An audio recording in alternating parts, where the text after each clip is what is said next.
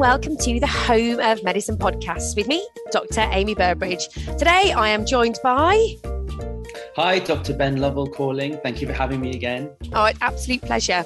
Now, I think what everybody really wants to know, Ben, is how are the shelves getting on? The shelves are in embryo form. I have just moved house well a couple of months ago, so mm. the shelves in the old house were left behind, shed like an old skin, and I'm waiting for my new shelves to be constructed. So I've been living two months, all of my books, all of my babies in cardboard boxes or coffins, as I call them, in oh. a pile in the corner of the room.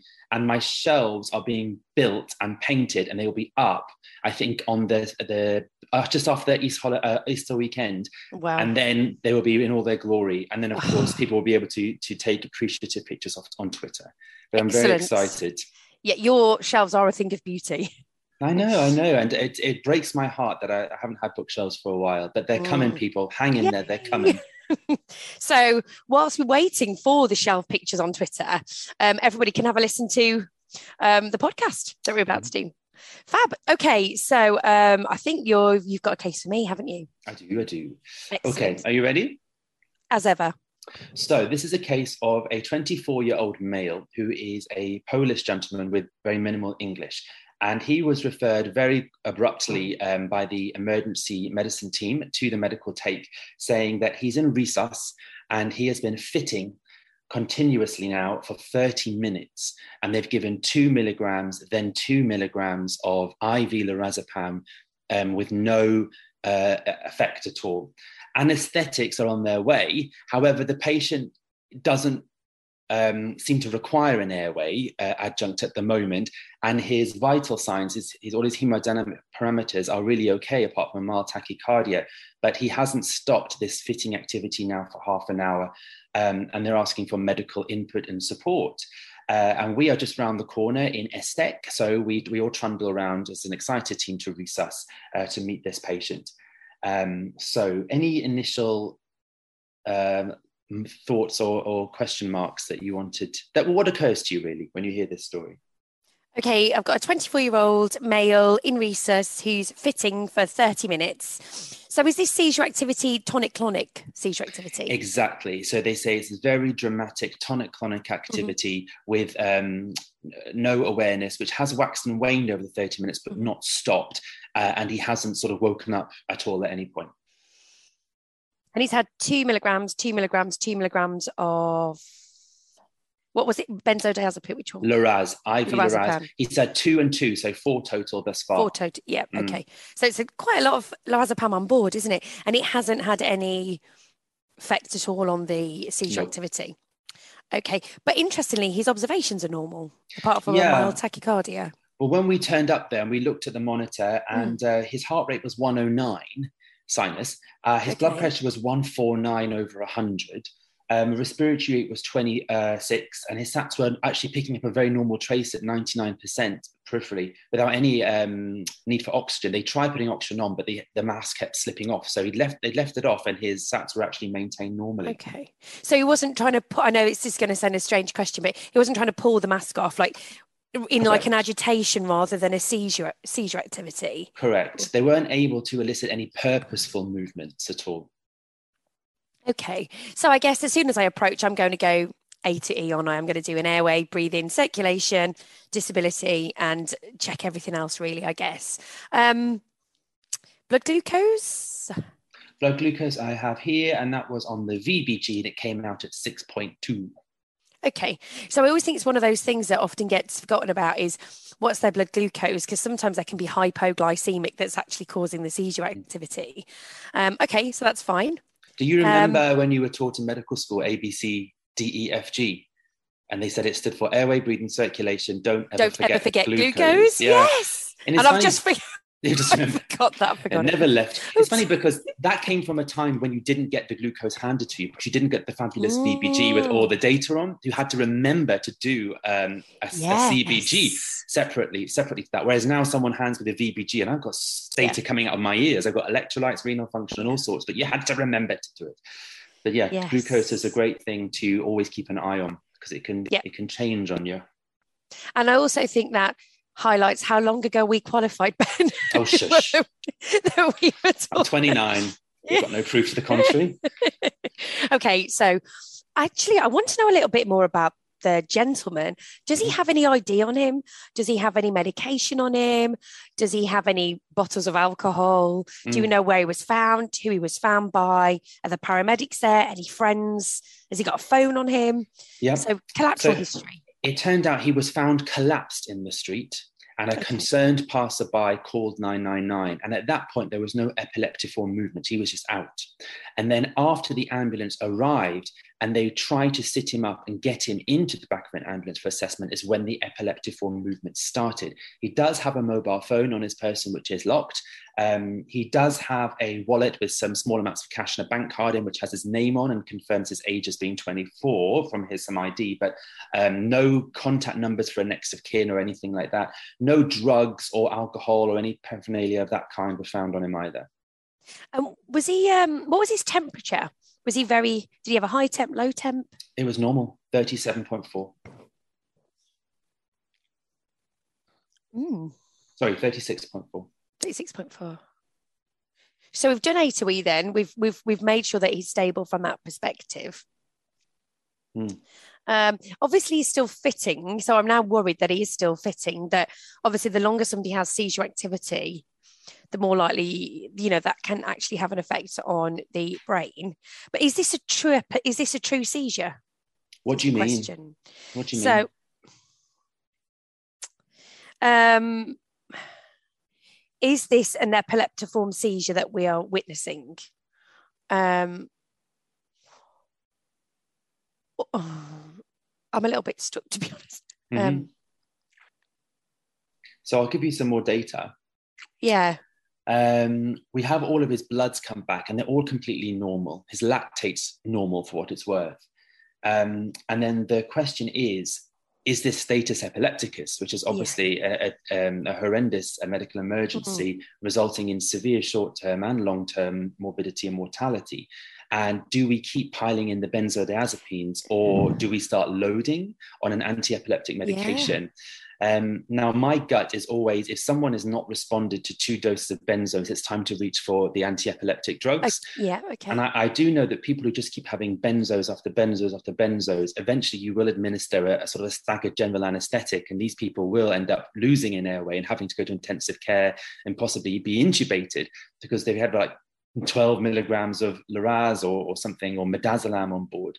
So I do like to give, my, personally, I always give um, the anti-epileptic medications and load them uh, after the second dose of benzos if that hasn't had an effect, if I think someone's in status. What's your, what do you load? How do you load uh, anti-epileptics? Are you still a phenytoin gal or have you switched? On mute. Sorry, I'm on mute. um, so I like to use levetiracetam. Okay. Um, why? When did you switch and why? When did I switch? I probably switched when I was a acute medical registrar, probably in the last couple of years. Um, and I'd spent some time in, in ITU actually. I did ITU as part of my training. Um, and I found that we tended to use levetiracetam in ITU for seizure activity rather than phenytoin. Um, so it's more experiential use than any mm-hmm. evidence. What about yourself? Because it was Fenny, wasn't it? It was Fenny was. all the way until a certain point. And yeah. the reason I switched to, well, should I give you the honest answer why I switched switched to levetiracetam? Mm. Uh, peer pressure, because everybody else had. And it was I yes. was following the vogue and the fashion of the time, and it was when I was a registrar as well. Mm. And um, I, I, was never quite clear why we changed. Mm. Whereas I think I have a clearer idea now about what the rationale was. Um, everyone says phenytoin's a dirty or drug, and they're right.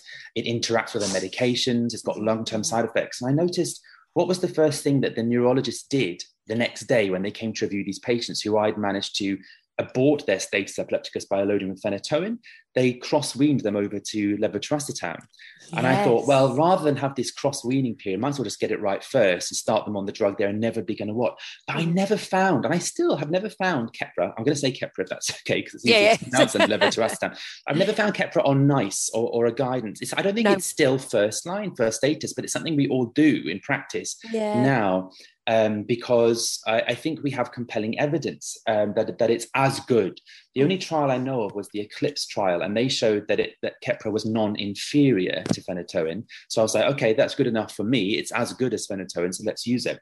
I guess the only thing going against uh, Keppra is that it's it costs a fortune. If you ever look up the prices, oh, I know, phenytoin really versus Keppra. Yeah, but, but I have yeah. found. Sorry, Ben. Um, you were going to say? I said I've just found, I found it, it. It's sort of more culturally used, and it's culturally very acceptable. Mm. Um, and people tell me that it's better for patients. So yes, I, I do reach for that now.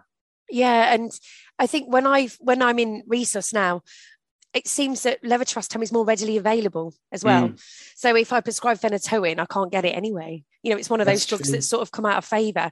So. Yeah it's a good point, actually. It's like phenytoin. I feel like would need a cardiac monitor as well. I'm not mm. sure. Um, but yeah, and you have, to do levels. Yeah, you got to do levels, and then no one ever, no one ever keeps it long term. Mm. So you know, um, have you ever seen anyone load with valproate before? I haven't personally. Oh, no. No, neither have I. But apparently, you can load with valproate, uh, intravenous sodium valproate. Um, what dose of Keppra do you use? I can't remember, Ben.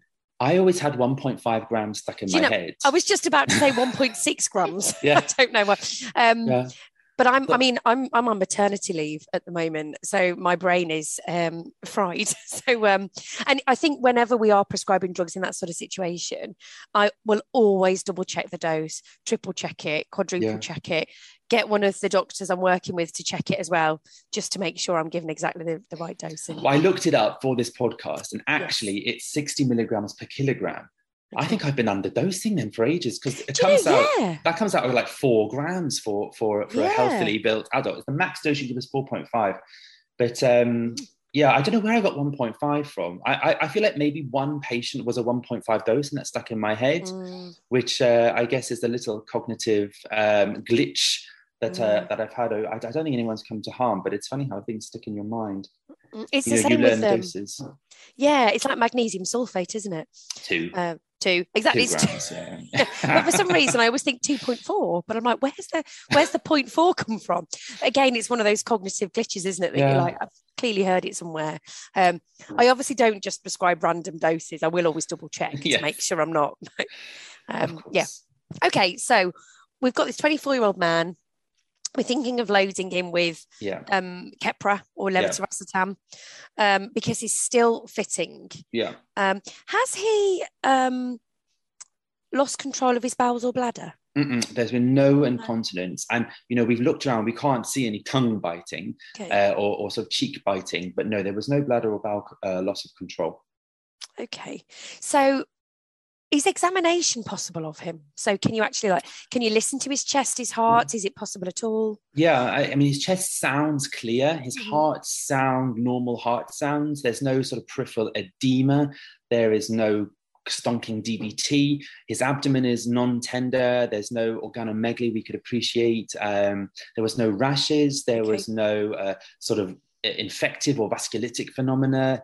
Um, there was no needle injection sites, um, no clubbing of the nails. So really nothing that, that jumped out. Hmm.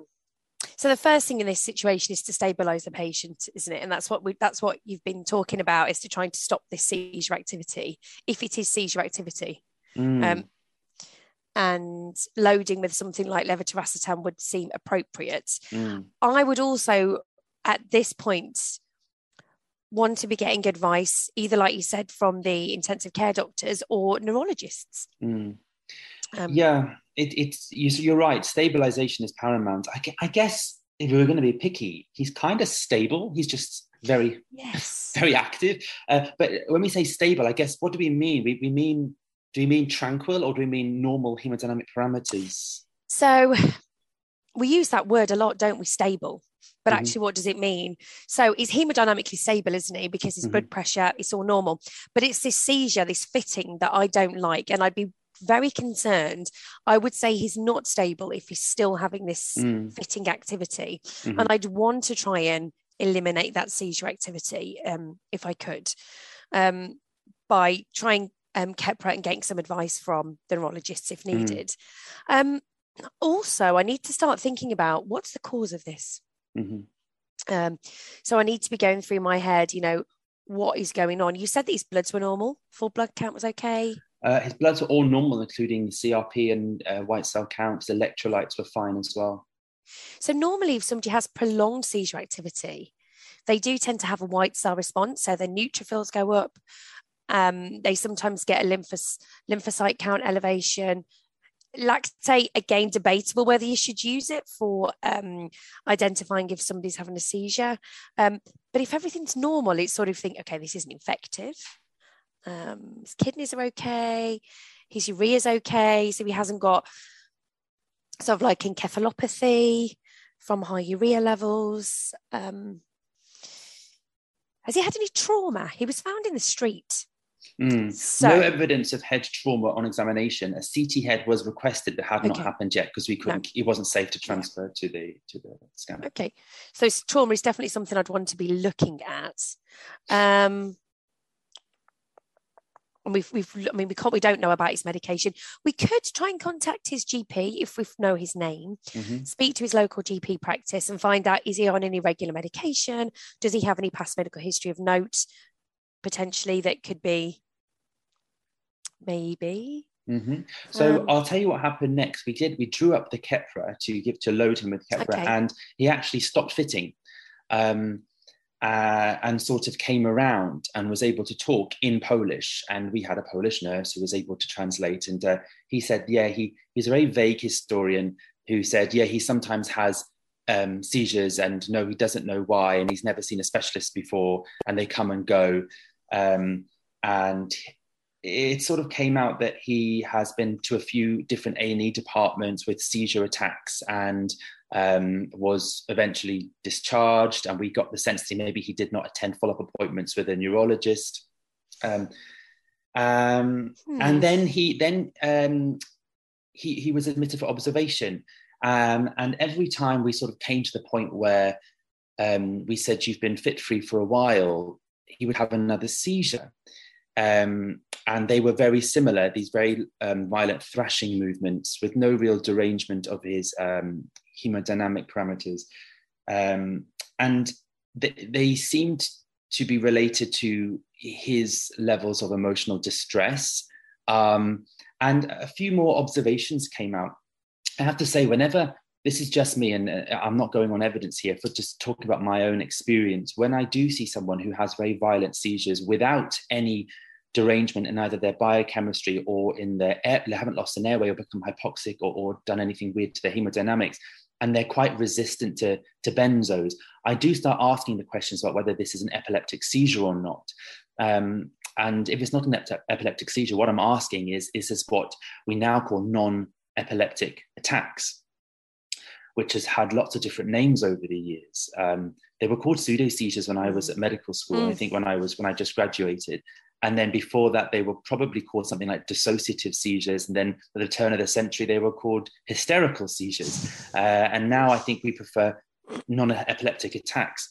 Um, and I, I, do just, I start wondering, and that's when I sort of come up close to the patient and try to see if there's any sort of semiology, any signs that I can pick up as to whether I think this is epileptic or non-epileptic.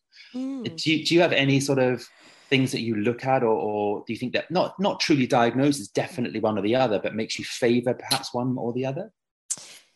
So I tend to find um, with the non-epileptic attack attacks, which um, I did work in one particular area of the UK where we used to see a huge number of these, and I do wonder whether it it was just one of those things. And it's the movements that I tend to find um, a lot of thrusting, um, sort of in the pelvic region, actually, sort mm. of like jumping off the bed. Um, a lot more movement in the non-epileptic attacks rather than the epileptic attacks. Um, often you could say their name and they would stop. Mm. I found, um, and I found that quite helpful. Um, there wasn't any um, incontinence, no tongue biting, and if there was tongue biting, mm. it wasn't that typical at the side of the tongue where you tend to expect um, with epileptic seizures. It was at the front um, of the tongue. Um, mm-hmm. Sometimes, as well, when they opened their eyes, they didn't have the eyes rolling back in the head. It was more of a focused eye movement. Um, but again, everybody's very different. Yeah. Um, And sometimes I think it's the gut instinct that tells you whether it's seizure yeah. or non-seizure. And we also used to use mobile EEGs as well. Yes. So uh, the gold standard is to get an EEG whilst they're whilst they're actually in an interictal sort of episode. And that's the only way you'll know video EEG with, with, telemetry. But so I think in acute medicine, we have to use other clues, as you say, and it comes from gut. And I wonder, what is the gut? What is that? And I, I agree with you. Mm. I've got certain things which are, are never completely diagnostic of one or the other. I'm never going to say, aha, you see this? This means it cannot be a seizure because anything is possible. But I do collect clues and sort of okay. signs that I sort of run through my gut and then say, I think this, we're going to find this is going to be non epileptic in origin. And same as you, if I can in, if I can change the intensity or the activity of the seizure by interacting with the patient, mm. that that's a big one. That you know you, you you're you're not conscious if you're having two generalized tonic-clonic seizures. So I always advise people: I come down, I go to the patient, I come down and sort of hold their hand and say into their ear, my name's Ben. I'm the doctor looking after you. Everything's going to be okay. Could you just give my hand a little squeeze just so I know that you can hear me and that you're in there? And they don't usually squeeze the hand, but if that interaction either dramatically decreases or increases the intensity of the, the activity, that is a strong clue for me that it is non epileptic in origin. So if they suddenly ramp up or they suddenly calm down, I find that quite telling. Mm-hmm. Um, and the other thing is, do they have their eyes screwed up really tight and they won't let you open their eyes? To mm-hmm. me, that that implies a little bit of volitional eye screwing. And mm-hmm. I think that people having true epileptic seizures tend to sort of have eyes sort of gently closed or half closed. They're glazed over, not seeing really. That's mm. screwed up, and the thrashing of the head from side to side. I'm on a podcast, people can't see me. I'm dramatically thrashing my head from side to side. Um, you know, that doesn't quite make sense because why would the electrical activity be going from left, right, left, right hemisphere, you know, activating a neck muscle on either side? Mm. So these are sort of things, and the same with the legs. If they're sort of alternately bicycling their legs, mm. that's just, that doesn't quite make neurological sense to me. Mm-hmm. So they're the things I sort of look for when I'm interacting with the patient, just to see if mm-hmm. I can if I can, and obviously, and if they cry out, if they start crying or mm. shouting or screaming, mm-hmm. you don't really get that with ton- generalized tonic-clonic mm-hmm. epilepsy. You can get these bizarre gelastic seizures where they start laughing or crying, but I, mm-hmm. I, usually they, they don't vocalize at all. So I sort of go around collecting clues, Miss Marple like, and then that helps me sort of decide what I think I'm going to do next. Because what I okay. don't want to do is to give someone who's having non-epileptic seizures too many drugs. Mm. Because I'm going to harm them. I'm going to actually lead to them being over sedated and requiring airway adjuncts and maybe admitted to ITU. But it's so hard to tell in the moment. Mm. And junior doctors, they say, if I don't know and it's the middle of the night, this is a uh, an epileptic or non epileptic attack, what should I do? Then the safest thing often to do is to treat it, keep them fit free as best you can. Absolutely. Um, until we can get the EEG in the morning um, rather than making a rather brave assumption that this is probably going to be a non epileptic attack. Let's just leave them to calm down for a while and, and see what happens. I, I know experienced physicians will do that, but I appreciate that's a, quite a brave decision to make, mm. especially out of hours. I've had um, when I've been in had conversations with neurologists about this as well, um, who obviously are used to you know see this a lot more than I do. They often say that somebody who has non-epileptic attacks also has epileptic attacks. Oh, absolutely, yeah. So they often yeah. have a primary epileptiform disorder. And on yeah. top of that, so when you have that, it's like to make that decision that which type of seizure is yeah. this? Is it a non-epileptic attack? Is it, or is it an epileptic attack? That is for me extremely specialist. And unless I know the patient really well, mm. I'd struggle to make that decision, I think, in the heat of the moment. And I agree with you, you know, I would always treat as a seizure activity until proven otherwise yeah. the safety of the patient. Conscious of that, I don't want to oversedate and keep giving benzodiazepines time and time and time again. Yeah, apparently 30 to 40% of patients with epilepsy also mm. have non epileptic yeah. attacks and they could be exactly phenotypically identical. I mean, you cannot know which type they're having right now in front of you. Yeah, and that's absolutely. really hard. Yeah. I have had some patients who have had an attack and they've come around and they've sort of said, no, that wasn't an epileptic one. I, I have yeah. I have pseudo seizures, you know, that in their words, that wasn't, you know, but it's very rare that a patient will mm. have insight into which type of seizure they're going to have as well. Mm. Um, when I you had made- um, go ahead. lost. I remember a patient I saw a few years ago. Um, she was in her early 20s at university, and her mum and dad had brought her in, who was having seizure activity. And um, she'd been in a couple of times, and she was away at university and had been going to A&E departments with the seizure activity. And long conversation with the mom and dad and the patients numerous investigations, it turned out that actually this was probably more than likely non epileptic attacks. And what was really interesting in this situation was trying not to over medicalize Mm. the the seizure activity and it's that fine line of how as physicians do we have the confidence to say actually i don't think we need to investigate this or manage this further? Because sometimes you find you'll see patients who are in this spiral who actually don't have the seizure activity. They don't have a primary epilepsy disorder or secondary epilepsy seizures but they start on medication they become medicalized and then they then feel like they have epilepsy. Mhm. And, And it, it's hard to undo, isn't it? really challenging I actually Yeah. have the, there's some numbers here. The average time from your first non-epileptic attack until you get the diagnosis of non-epileptic attack disorder is 6.2 years. And in those 6.2 years, patients often have multiple hospital admissions.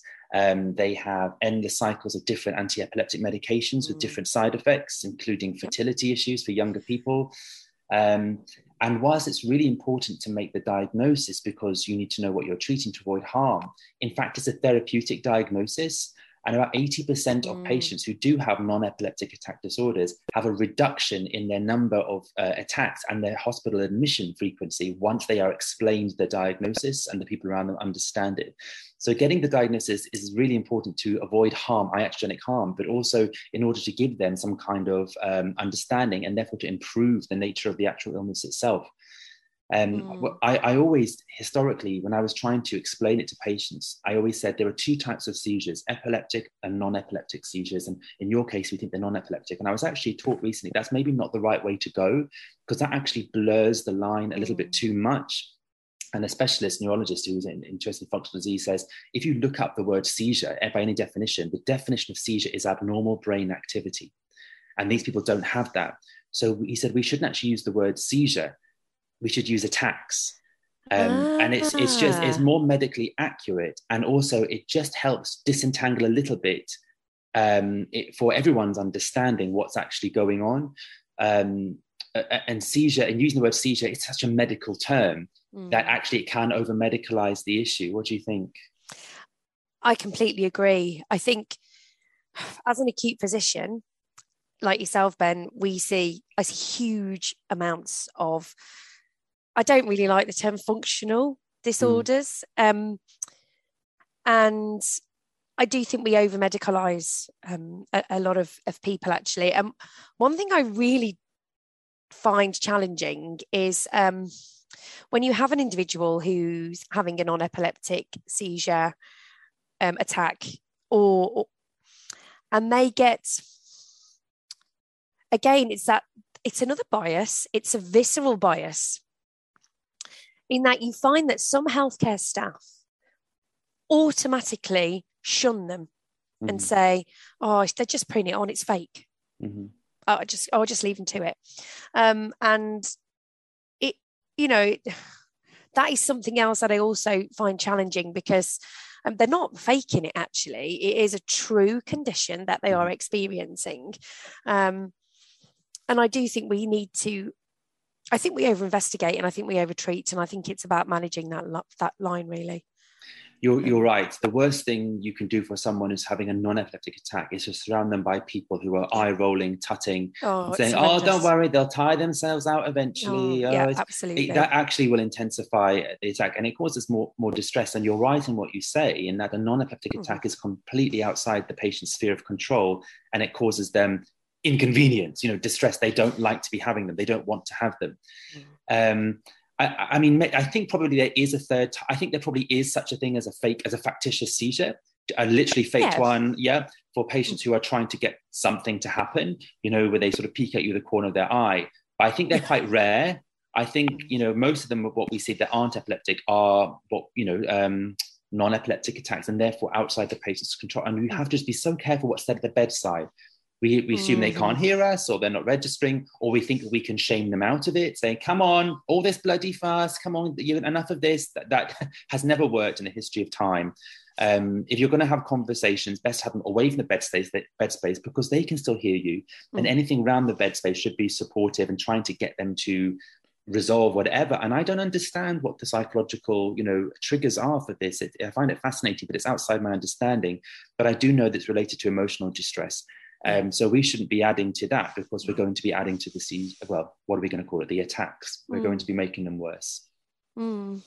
And I think you've highlighted um, an interesting point there when you say actually, you know, we shouldn't be standing by the the patient's bed and, and talking about them. Mm. Um, and I see this happening all the time. Mhm. You know, you, in, in, you know, it could be any condition. Uh, you know, any patient that's presenting into the department, and you know, you see a ward round. Um, and one thing that really annoys me is talking about the patient with the patient there, but not to the patient. Mhm. So you're talking over the bed about the patient itself, and the patient's just sitting in the middle going, Yeah.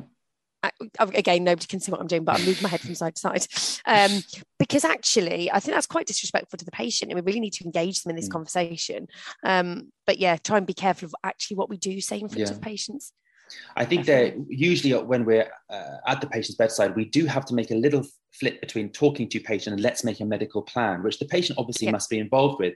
So I normally preface it by, okay, we've made a plan, um, and then I'll, I'm just going to go through it with my team now, and then I'll talk, and then I'll talk in jargonese very quickly, and just say that was just me summarizing, so we know what we're doing. Or sorry, we're just going to talk about you for one second, but when, then I'll come back to you, and then I'll turn to the team Yep. and say lots of very, very clever medical terms, and then I'll come back to the page and say, right, what did I mean then? What I meant was, and I try and use that to involve them in. And now, therefore, I'm not trying to simultaneously speak two languages to two people and code switch That's between good. the two. I like that. Yeah, I'm gonna. I really like that signposting. Actually, um, I'm gonna steal that because I Have do struggle. I'm gonna. I do struggle sometimes with that. You like you say is Mhm. how do I switch between the two? But actually, signposting to the patient and to whoever's on your ward round that day what you're going to do is a really good point. Actually, really good. I'm going to steal that, Ben. Thank you very much. oh, have it, have it.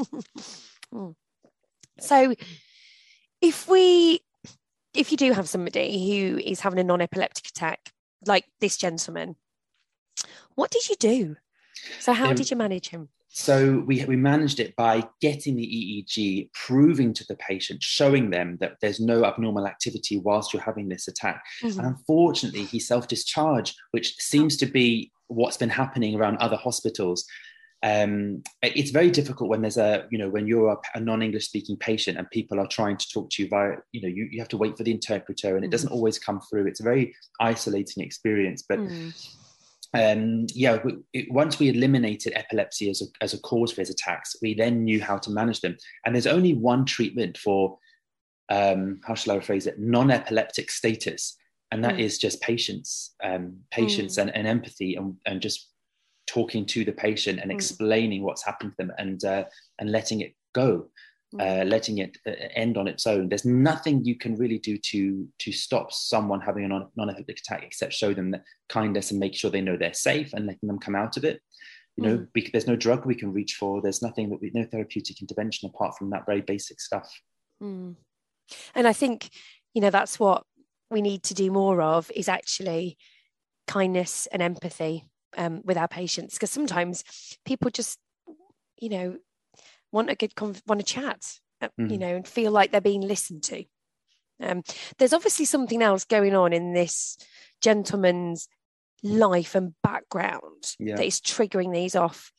But if they're self discharge, it's often very hard to really get to the bottom of what's truly leading to this, isn't it? If you haven't got the time with them. Yeah. And, and if they're moving from institution to institution, Mm. it's sometimes it's just impossible to join the dots, Mm, work out what's been done. mm. Absolutely. Would you make a referral for this patient to anybody if he had stayed in? Absolutely, yes. Mm. And where I work, we have an amazing, uh, nationally in renowned neurology hospital uh, in, in, our trust, and there is a huge mm. specialist um, specialist uh, in functional disorders who see these right. patients. So we we're very fortunate we can make a referral to the functional uh, neurological disorders mm. unit. Um, mm. and they have a very multidisciplinary, multimodal approach to these patients and the patient education and all that sort of thing. Mm-hmm. So yeah, that's something that we would definitely do. That's fantastic that you've got that sort of provision there. Um, I mean, in in the absence of that type of service, I guess referral to neurology would be an appropriate way to go. Mm, I think so, and I think neurology, but I think there also has to be some kind of psychological, yeah. psychotherapeutic input as well. Absolutely. I, I don't know how what the best um, intervention, psychological intervention, would be for for this cohort of patients. I don't know. There's evidence for CBT, for example, talking therapies mm. in this, but I've got mm. a feeling that that has to be a very part, broad part of the approach to managing these patients long term. Yeah, absolutely. And I guess it's about giving the the patient coping strategies as well and how to recognize maybe is there warning signs for when an, an attack's going to start mm-hmm. and how they can ground themselves and stop it from escalating mm-hmm. potentially um, really interesting it's definitely highlighted some points that i wasn't aware of actually um, it, yeah. What are your three key learning points that you want us to take away from this case? Okay, I guess number one would be when someone is having a seizure, it's worth coming up to the patient and just looking and interacting, just to absolutely make sure, or, or, to at least gather evidence that you can then present to, to your own sort of gut feeling mechanism about whether or not this is yeah. epileptic or non epileptic in origin. Thinking about um, the loading of an anti-epileptic medication which one when would you use it and what dose would you use i think is important. I think just keep giving recurrent doses of benzos back to back is eventually going to lead to patient harm and something that could be could be avoided. And I guess finally, it's about if you do have someone who has non-epileptic attack disorders, it's about recognizing that for you as a clinician, it is frustrating. It's frustrating when they are taking up your time, when you cannot discharge mm. them, because every time you do, they have to, they're taking up a lot of resource. But understanding that it, as frustrating is for you, it is for the patient. They have no control over yeah. what's going on either. And what they're looking for in you is someone to be empathetic rather than someone to say, now come on, stop your nonsense. And I have seen both approaches before in my, in mm. my time, and I know which one works and which one doesn't. Mm. There's also a, a question about driving Mm. So um, in the UK, if you have seizure activity, mm. then um, you have to inform the drive the DVLA, which is the uh, driver vehicle licensing agency, because you've had a seizure. And obviously, the risk of having a seizure activity when you're driving can obviously cause harm to yourself and others. I actually don't know what the situation is with non-epileptic attacks and driving. I think you have to be absolutely certain there is no. You have to first of all be able to clinch the diagnosis with, with telemetry EEG first of all, yeah. and then after that, I think it needs to be a very a, a completely specialist decision about is this yeah. patient likely to have attacks whilst driving or not, and yeah. whether or not they use the same metric, which is are they fit uh, free for a period of time before they can drive again. I don't know. Um. So I don't know the, how they how they come to make the decision. But I think if they if there's any even suggestion it could they could still be true epilepsy here, they would take it um, yeah. as an epileptic patient. Absolutely, and it would then you'd have to give the patient the information about informing DVLA. Mm. Um, mm and uh, yeah that's again is another minefield isn't it mm. um, and that's always a, a, reminder that i have to tell myself is when i saw a patient who's had a blackout or a seizure to tell them um, you can't drive and i often print the information off the dvla website as well to remind yeah. myself and also them um, yeah because it's don't drive don't lock doors. I usually say if someone's had a first dip, mm. when you're at home, don't lock doors. You know, if you when go to the, the loo, yeah, just say I'm in the loo and shout it out. But uh, yeah, don't be behind a locked door. Just just or, or take a bath. You know, mm. be a shower mm. person, and at least you get to the first fit clinic, and we we know the direction of travel thereafter. But just don't put yourself at a risk of having a fit, and we can't get in to help you. Yeah, that's a really really good point. Fantastic. Thank you so much for that, Ben. Thank um, you very much for having me. No, it's been really, really interesting and I've learned a lot. Um, definitely. And thank you also for the uh, signposting. I'm going to use that more when I'm taking histories from my patients. You're very um, welcome. Yep. Thank you very much. So, thank you to everybody for listening to um, this episode of the Home of Medicine podcast. Thanks for listening. Goodbye. Thank you. Bye. You've been listening to the Home of Medicine podcast, a podcast brought to you by the EFIM Academy in association with the European Federation of Internal Medicine, a leading organisation in internal medicine. Thanks for listening.